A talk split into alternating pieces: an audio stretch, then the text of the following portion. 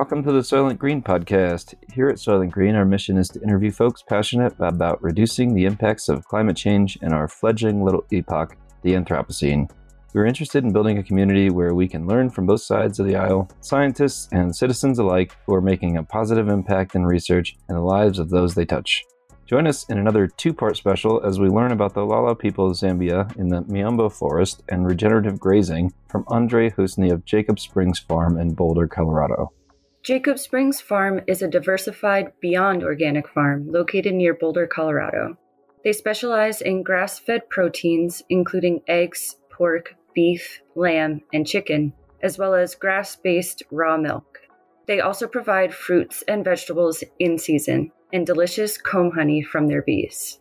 Andre is passionate about regenerative grazing and is actively researching and developing techniques and technology for subsistence farmers worldwide. In close cooperation with the Zambeezi, he created a co op with nearly 1,200 small scale farmers in Zambia, Africa, to improve their productivity and sustainability. I guess my first question is what is Zambeezi?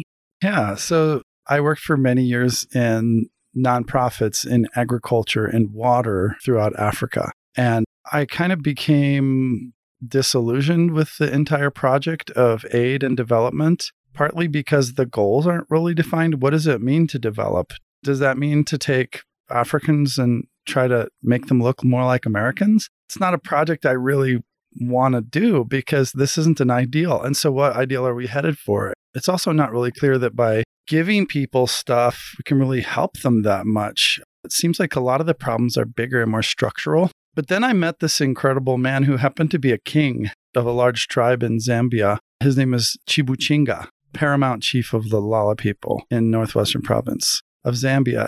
The history of the Lala people of Zambia is not well documented, but it is believed that they migrated to their current homeland in the central province of Zambia in the early 19th century. They were part of the Bemba speaking people who moved into the region, and over time, the Lala developed their own distinct cultural and linguistic identity. Historically, the Lala were a matrilineal society with family ties and community relationships playing a significant role in their daily lives. They also had a rich oral tradition with stories and legends passed down through generations.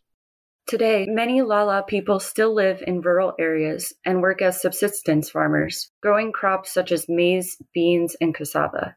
They continue to maintain strong family ties and community relationships, and traditional values such as respect for elders and hospitality remain important.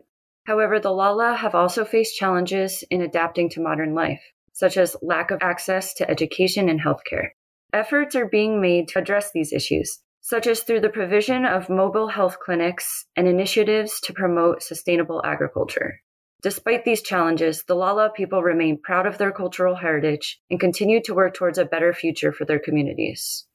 Keeping this in mind while we are introduced to the chief and the Lala people will lend context to their situation and can help us understand a different way of thinking about our place in this world and what it really takes to cherish and protect it.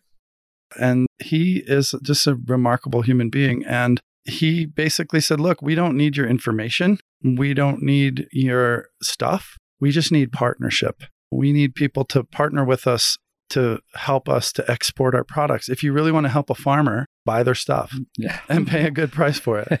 you don't need to tell them what to do. You don't need to teach them how to compost. You just need to buy their stuff. So I was going in, quote unquote, teaching agriculture to some of the best farmers I've ever met. And they knew their environment and they knew their crops.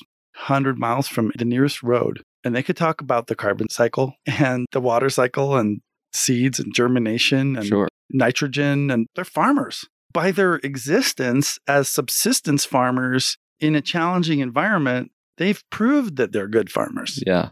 And so they take some college grad white person and give them a two week course on composting and then make them the expert. Yeah. And that was me. So I had to go out there and be like, okay, let me teach you about composting. And they dutifully come and they sit there. I remember on like my second trip, I come and I go, okay, how are you guys? Good. Oh, cool. Nice to see you again. How are your compost piles that I taught you to make? And they all kind of look at their feet because nobody built a compost pile hmm. because they don't need a compost pile. Because here's what they do they build a fence and at night they put their goats in there. And when their goats are within the fence, the goats have been collecting the plant matter and they deposit it within the fence and then they move the fence and they put their garden there. Right. More bioavailable compost. Oh, right. And now they have taken the plant material that we're recommending that they gather by hand and carry Right. and then like pick up the compost and carry. The goats are doing it and they're producing meat and they're fertilizing and dunging the ground. And then they just move the fence. It's like they have a system that didn't fit into our like little lecture series. Right. Yeah. And So- is that something that you took with you now that you've run your own farm? They're kind of Well, yeah. I mean, like animals are actually a really cool part of. But then I talked to the nonprofit that I'm working for, and they're like, "Oh, we don't do animals. That's Heifer International. That's a different NGO. right. So we do composting." It's like, yeah, but the people don't need that, but they decide what people need. right? But yeah, but we're the white people. We decide what they need. On my first trip, we are supposed to go and meet the local leadership and just kind of get their blessing. And this chief tells me, You are taking advantage of us because we're poor. And you're taking advantage of us to make us into beggars because we didn't think we needed anything. We didn't think we were poor. Now you come and you teach us that we're poor. And so you make us even poorer by making us into beggars because we have to chase your donations now. And so what you do is you take our dignity from us and you give us some little pieces of information and some little gifts. And you take our dignity and you put it on yourself and you make yourself a good person by taking our dignity. And that gut punched me. And I was like, what are we doing? We're selling a vision of development that we already know creates people on Zoom all day with anxiety who need to get outside. And yeah, they have their food in the fridge and they have, you know, a car outside in their driveway, but are they happier? Are they healthier? Are they benefiting the planet? So that really twisted my worldview. And what'd you do with that information after that? I mean, I'm sure it's been a long process since then. Well, it humbled me a lot. Yeah. So I became a better listener and a better learner. Who do you listen to? So you guys have like a lot of scientists, and that's great because their perspective is powerful. Mhm. But there's also people who just like don't have as much knowledge in that sphere, Mhm. but they have been doing things. And there's a different kind of data that comes from that. So, like, I listen to non organic, non regenerative farmers a lot because they have an expertise. Well, I imagine, like you said earlier, that they knew about carbon sequestration and they knew about all these different principles. But I also imagine their language, not only like the national language, but like Their words they use to describe it were probably not like quote unquote scientific. Well, check this out. You know? Okay. So in their tribe, they have the chief, and the chief has a number of officers that like support the chief's work. Sometimes the chiefs are women now. And in different cultures, they've been women for a very long time. But in this particular culture, the chief, one of the officers that works with the chief is called the Kapenda mobula. Kapenda mobula means the leaf counter. And this is essentially the forester for the tribe. The Kapenda mobula, the leaf counter, goes around and knows where all the important big trees are and marks them to the community like you cannot cut this tree down. This tree is important. If you walk with the Kapenda mobula through the forest, it's like going to Costco, but you can't read the labels. And so, and I got the privilege of getting to know one who knew all the scientific names. So he's like, we call this Msasa. And it's called Julbernardia paniculata in scientific terminology what's the and it we don't have one because Ah. we don't have we don't know that but it's similar to a honey locust Oh, okay. it's a flowering leguminous tree and it produces a lot of honey and then here's muchesa which is brachystegia spiciformis and here's diospyros batocana and we use the leaves of this to make a green dye and if you chew this plant when you have a bellyache it'll go away and there's like a wealth of knowledge there and scientists are actually listening to that now so for a long time, they came in as the experts, and now they're coming in and saying, "Oh, this Kapenda has information that I want because it comes from a community who is intimately involved with their environment for a very long space of time and has actually valued these things." Imagine if we put people in political power that are conservationists. And they how were called different leaf counters. Yeah. I want that job. Yeah. Yeah, it seems like our uh, conservation departments, where they exist, are always scrounging for resources rather than like having the ear of the leader. and ones that are not plagued by nepotism and corruption, No. which are getting harder and harder to find. Yeah. Well, there's nepotism and corruption in Africa too, but there's a different cultural value set, and we have something to learn from that. Agreed. yeah, absolutely. So basically, together, as we figured out what do they do that's marketable, and how can we make their production in line with whatever the market wants by people who are buying Globally, right? globally Yeah. and then organize things so that that can happen. You know, it's really kind of the low hanging fruit for regenerative and sustainable type of agriculture because these people live in the forest. They largely have not destroyed their environment. Their fields are very small and they're clear cut out of the forest. They use them for a couple years and then the forest closes right back in because they're so small. And they get about 50% of their calories from foraging in the forest and they're farmers only for 50% of their food. So they're really living a very wild and kind of pure lifestyle already. How can we augment that rather than replace their income with some other life way? And it turns out that honey is one of the things that they do very, very well. Their region is pristine and they have bees. They have the highest density of wild beehives anywhere in the world. They have a great biodiversity of different bee species, including stingless bees that they can harvest for honey and that they cultivate, as well as the Apis mellifera honeybee. So they're uh, largely like relying on the wild population. Right. Honeybee. And the European style of beekeeping is very interventionist. They actually do things to attract wild bees into their colonies. So, Mhm. one of those things is bees actually prefer, including European honeybees, prefer to be about 20 feet off the ground. They like to be up in high trees where they're not exposed to predators, where they don't have grass interfering with their flight patterns and stuff. So, Zambian beekeepers keep their bees way up in trees because that's where the bees want to be they're very aware of what the bees are doing all the time. Partly because, you know, I started keeping bees when I was 12, and we're very reliant on our eyes. As Western beekeepers, we pull the honeycomb out and we look at it. Well, they don't have replaceable comb hives. Their hives are basically a tube of bark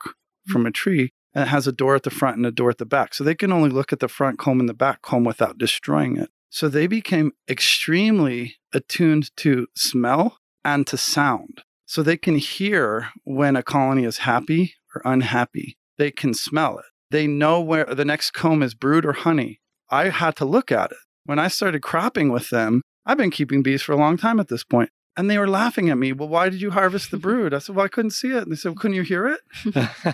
So they're really, really good beekeepers. That's awesome. And they're really attuned and they're breeding bees too, using wild populations.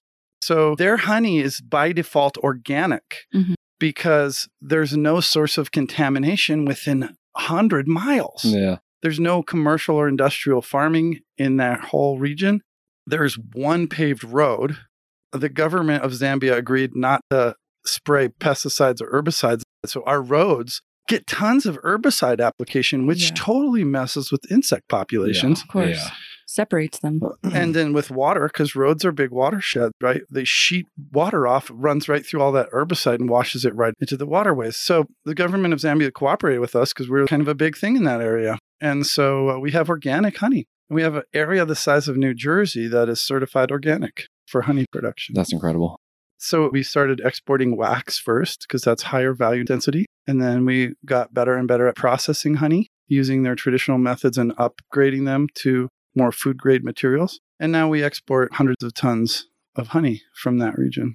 Wow. And then we've expanded into some other crops that they're able to grow in small fields. And it's actually decreasing the amount of land that they have under cultivation. So, because they're higher value crops. The most expensive part from a business point of view is the transport, getting stuff out of there. So, we grow things that are high value per pound. Value density is the key. And they have to be non perishables Yeah. because they have to make it a long way through hot weather to get to market. So we found essential oils to be really highly value dense.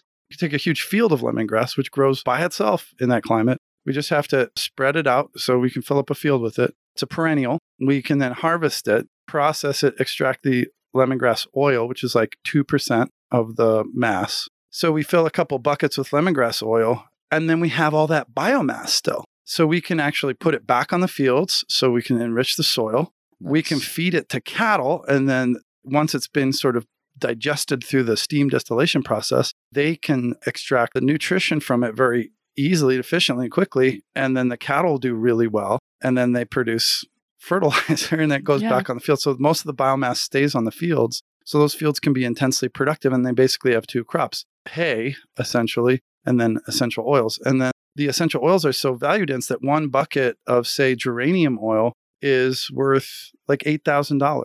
because essential oils are expensive, right? How You big's the buy- bucket? That's a five gallon.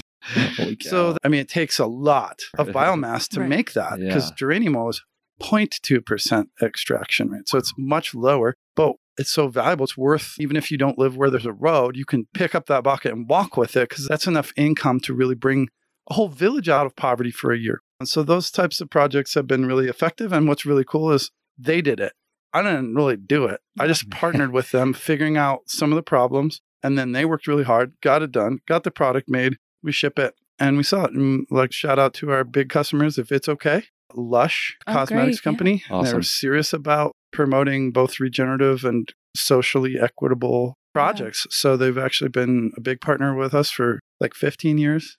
That's And then our impact, so our communities have gone from like $75 a year annual income per family, which is real poverty, to around 2000, which is out of poverty, according to the United Nations. That's huge.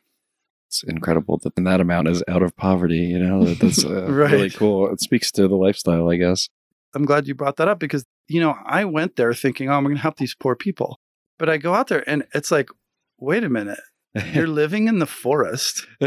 You get up when you feel like it. Close with your family. Your family is all right there. You sing some songs around the campfire in the morning.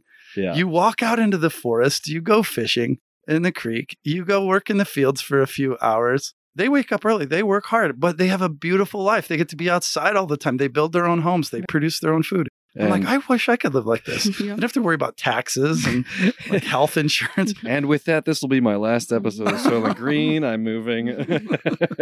But you know, of course, they have problems. They don't have like a lot of political representation. Their Mhm. central government Yeah. does isn't very responsive to their needs because they don't have money. Infrastructure. Right. you're- Yep, like they don't have roads. They don't have hospitals. Not Is enough capitalism going on there. Come on. Right, capitalism deficiency. we gotta go capitalize them. Where's the Where's the McDonald's? yeah. So when they do have some cash, they're Mhm. able to actually make big difference. They're building schools. They're Yeah. like buying bicycles to move stuff around. They don't need to have A refrigerators and a Oh. Tesla, right? Actually, yeah, I have this funny They're not concept. ripping through the forests and Teslas. They have, like, the- how would they recharge them? They would have to have like an ox with a like uh, A- treading in a, a circle treadmill. to charge the Tesla. yes, that would be beautiful. Yeah. So anyway, that lifestyle has actually really appealed to me, and that's actually why I got into farming because I wanted to live a lifestyle that was closer to the earth. So when did you start farming then? Yeah. So I started working on other farms because I love to be around it. You know, I didn't own a farm. I grew up in a suburb, but actually we were like the last house on the edge of the suburb, and there was a farm behind us, and so I used to go volunteer, and then I started getting paid and got to drive a tractor, learn to irrigate and cut hay and milk a cow and pretty soon I had my own chickens, my own bees and I loved it, but I didn't see like a path into it. So I studied water at CU, Water Resource Engineering, the rival school south of here. We'll just censor you. Bleep it. We- I uh, went to the school which must not be named. Yeah, so I studied water engineering. Actually, I, I was interested in agriculture and I thought about CSU, but I didn't see a way to get in. Many people don't. Yeah. because being a farmhand, which I had done, is not a good path to being a farmer. It's little pay and hard work. Right. And you'll work for somebody else until they decide they're having a bad day and they fire you or Right. something. So it was not a path I really saw. And it sort of happened by accident that I was able to get a farm in Boulder. I know that sounds crazy, but it was really a miracle. And that was in 2010. When I got the farm, that's when I sort of was like, can I do this? Is this real? So, what's the story of how you got your Yeah. farm then? Well, the story was I couldn't afford to rent anywhere. and I was Feel seriously that. trying to find just anywhere to live, even just to rent. Right. And then I saw this property for sale, and then the for sale sign went down, and there was like some weird conflict between the tenants and the owner, and the tenants kept taking down the for sale sign, so nobody knew it was for sale. I love that. there was all kinds of like legal battles over this property, but I was willing to take a risk because the thought of even home ownership was like out of reach for me. And I went in on it with my brother and I had other help and we were able to buy this farm, but the price that we paid for it, it was a small acreage. It's like six acres, but that seems pretty big for a small farm. But the crazy thing about this property is that it had been the headquarters of a much bigger farm that had gotten chopped up over the years. So I had mm. the infrastructure to run a larger farm, had a, a workshop where I could pull a tractor in and pull the engine out and tractor sheds where you could store equipment and a barn with a milking parlor in it and a vegetable field and two acres of pasture and several smaller structures. So it's like all we could do to get it. And uh, so it's kind of a miracle. But then kind of holding on to it has been another miracle on a farmer's income, but gradually started farming other people's land, renting and begging and borrowing land. And then a couple of years ago, I got a land lease with the city of Boulder open space. So I got a little bit more stable tenancy on some land.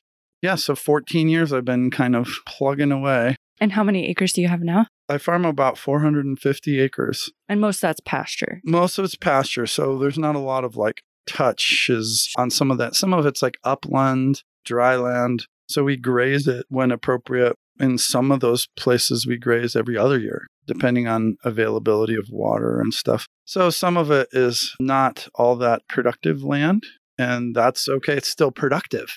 Right. You know, the ecology evolved with grazers. Right. And so the cool thing about some of that type of land that's dry land is we can actually use cattle to mimic what bison did Right. on the Great Plains here. And so it's privately owned land, but it's basically preserved Right. because as an ecosystem, all the right species are there. They're the same species that have been on the Western Great Plains forever, right? A publication written by our dear friend, soil chemist Jim Ippolito, describes the benefits and potential downfalls of management intensive grazing. This study was monitored for over a decade to decipher the effects of grazing on soil health. Ideally, the goal is to maintain the balance of moderate defoliation followed by periods of rest, ranging from approximately 21 to 40 days, and leaving at least 4 inches of living plant matter to regrow. In doing this, the researchers found an increase of 125% in microbial activity. It also improved the soil structure, increased water infiltration, and increased nutrient cycling. However, stocking density or the number of animals per unit area plays a large role in how successful this management can be. Overgrazing can lead to a breakdown in soil structure, especially when soils are wet and have a high clay content, which may lead to compaction and limit root growth. We can actually keep it in productive agriculture and still be a form of preservation of a natural ecosystem. Mutually beneficial that way. Yeah. hmm And so have you noticed a change then, like from when you started to with the way it looks now? Yeah, a lot of the farmland that I started farming was really good before picture, Mm-hmm. and then some of it's turned into really good after. So Yeah. we've been able to restore parts of it, and grazers are an excellent way to do that. And we can restore vegetation. We can change the composition of grassland species that are there. Would have drastic increases in the amount of ground nesting birds, oh. mammals, insects, predators then coming in, especially aerial predators, but also like coyotes, because now there are mice and there are ground nesting birds to hunt. And then some of the land is more traditional bottom land, cropland. And so hmm. we do grazing there also, but also hay. And then we also have small grains programs. So we have a combine and we grow wheat and barley and pinto beans and lentils and stuff like that on those acres. So that's much smaller. That's like 30 acres out of the 450 is in crops in one acre of vegetables. Okay. Well, we had a lot to unpack here in post. All of what we just talked about reminded me dimly of some concepts that I had heard before. And I'm lucky enough to have a community of people who help me cultivate ideas for this podcast. And we just want to give you a quick background on the Lala people we were able to find online and relate it to something that my housemate said, who is an adjunct professor at CSU in the broader social work field. Though she teaches more nuanced and specific subjects that I can't recall the name of at the moment. Sorry. Anyway, here goes. The exploitation of rural and tribal African cultures is a complex and multifaceted issue that's been ongoing for centuries. In many cases, these cultures have been historically marginalized and exploited by colonial powers, and this legacy of exploitation continues to shape their current relationship with the global community. In the case of the Lala people of Zambia, who are primarily subsistence farmers and pastoralists, their way of life has been challenged by a range of factors, including environmental degradation, climate change, and economic pressures. As a result, many Lala communities have been forced to rely on outside sources of support, including Western countries and NGOs, because as Andre said, they lack broader representation. One of the key ways in which the Lala communities have been exploited is through the imposition of Western development models that prioritize economic growth and industrialization over traditional agricultural practices and environmental conservation. These models often fail to take into account the unique needs and perspectives of local communities, leading to social and environmental disruption in the form of cultural assimilation or ethnic cleansing, and thinking they need something like a class on composting, i.e., westernizing their agricultural practices. Additionally, many Lala communities have been subject to land grabs and displacement as multinational corporations and governments seek to exploit natural resources in the region. This has led to significant conflicts between local communities and external actors. NGOs and other external organizations have often stepped in to provide support to Lala communities, but these interventions can also be problematic. For example, many NGOs have been criticized for imposing their own agendas and priorities on local communities, rather than listening to and supporting the people's goals and aspirations. Overall, the exploitation of rural and tribal African cultures like the Lala is a complex issue that requires a nuanced and context specific approach. It is important to recognize the historical and systematic factors that have contributed to their current situation and to work collaboratively with the local communities to identify sustainable and equitable solutions. Now, we can also relate this to a story that hits a little closer to home, which is that of Colorado State University opening a campus in Todos Santos, Mexico in 2015, with the aim of promoting research, education, and community engagement in the region. The campus was established in partnership with Tres Santos, a development project led by the prominent housing developer Jim R. Mulvihill, a relatively obscure figure. He's been criticized for the development of several projects like Jack's Point, New Zealand, a luxury resort in the Bahamas, and the Village in Lake Tahoe, Arizona, all of which have drawn concern for their environmental impacts. The project in Todos Santos includes a hotel, residential units, and commercial space, as well as the CSU campus.